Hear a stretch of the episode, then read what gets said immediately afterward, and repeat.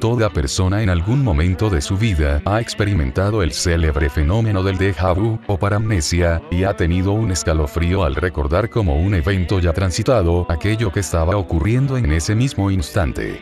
Son, para la mente consciente, recuerdos asincrónicos, que según las leyes de causa y efecto no debieran existir hasta que hubieran podido ser almacenados.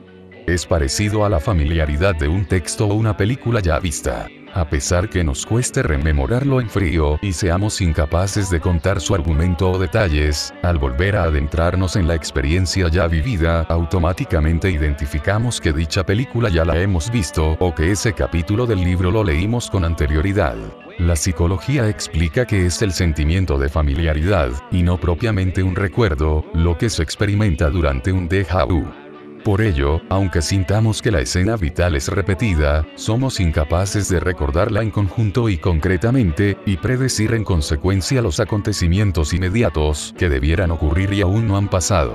Otra explicación, puede que menos plausible, es que la paramnesia tenga que ver con los sueños, con el mundo imaginario en que nos sumergimos cada noche y apenas recordamos. Algunos dicen que el déjà vu pudiera ser el recuerdo de un sueño, de una fantasía del subconsciente en que pasó lo mismo que en aquel momento estamos viviendo. Pero esta tesis encierra un problema.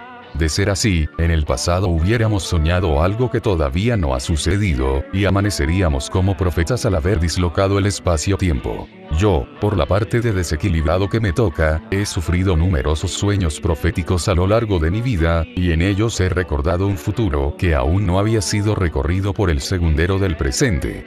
Algunos de esos sueños han quedado grabados a tinta y fuego en mi memoria consciente, y a veces los rememoro intentando descifrar su oscuro significado.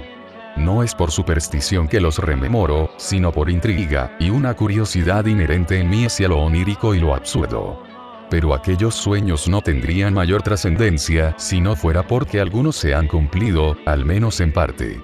Aunque mejor me explico, antes que me tachen de loco, o hasta peor, de vidente. Uno de los primeros sueños premonitorios que recuerdo lo tuve durante la adolescencia, y soñé con un cine cercano a mi casa. El hecho más significativo era que el edificio que albergaba las salas de cine lucía un aspecto diferente a como era para aquel entonces. En la fantasía onírica, yo lo admiraba, y después mi visión se elevaba partiendo de mi cuerpo en dirección a la ventana de un edificio adyacente. A continuación, una luz cegadora me envolvía, arropándome en un calor familiar. Años después, reformaron dicho cine, y su nuevo aspecto resultó ser, o por lo menos mi memoria así quiso hacérmelo creer, igual que el que yo había soñado. Esto provocó que el sueño quedara firmemente grabado en mi mente, sumándole la intensidad mística que suponía que en la luz final, mi cerebro había asociado la frase, al comer de él, se os abrirán los ojos, y seréis como dioses aún en la actualidad, como el que va de pasar por debajo de una escalera aunque se defina de escéptico, a veces al pasar por debajo del edificio donde en el sueño me acercaba a una ventana, miro si hay algún cartelito de se alquila. Puede que en un futuro termine viviendo ahí, y puede que como tantas otras veces, sea la búsqueda de amoldar la realidad a como creemos que debería ser, lo que haga que la profecía se cumpla. Y es que el poder de cualquier hechizo o maleficio radica en la veracidad que le otorguemos, porque existe cuando se cree en él, y tendemos a ajustar la realidad a nuestras creencias. Otro recuerdo del futuro que viví una noche fue el desencadenante del ensayo metafísico Reflexiones sobre la realidad. En el sueño, en que estaba con mi mujer y mi hijo, que todavía no ha nacido, en la cama, mi mente entendía claramente todo de aspectos de la física elemental de los que era desconocedor en estado de vigilia. Al despertar, el recuerdo de mi propio pensamiento me dio las claves para escribir el libro.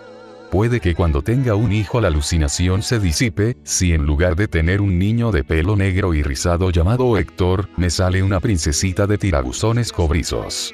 Pero sería una pena, porque a Héctor lo he visto más de una vez, hasta una noche creí atisbarlo corretear por el pasillo. Uno de los sueños más recientes hace referencia al nuevo piso donde me he mudado, y concentra la paramnesia con una pesadilla profética. Estando en mi nueva cocina tuve un déjà vu, tuve la sensación de ya haber estado ahí con anterioridad, antes de que nos mudáramos. Al poco rato recordé una pesadilla de hacía unos años, donde yo me encontraba en una cocina extraña y aparecía una mujer vieja y horripilante. Yo la atacaba con un gran cuchillo de cocina, haciendo una carnicería propia de las mejores películas de terror. Tuve la impresión turbadora que esa cocina antes desconocida era la de mi nuevo piso, lo cual no me dejó muy tranquilo por si despierta en mí cualquier día de estos una esquizofrenia galopante o me tono unas setas. Son muchas las memorias invertidas y las ilusiones cognitivas que me han envuelto a lo largo de mi historia pero no hay que rechazarlas, ni tenerles miedo, porque a pesar que el mundo pueda ser euclídeo y aburrido, nosotros como personas lo entendemos con símbolos, significados e interpretaciones. Y no puede desasociarse el deseo de la reflexión, ni el instinto del pronóstico, ni el símbolo de la palabra. Estudiar los sueños y los artificios mentales es estudiarse a uno mismo, e intentaré seguir escuchando a aquellas gentes que viven dentro de nosotros. Aún me pregunto, ¿qué querían decir con eso de follow and far?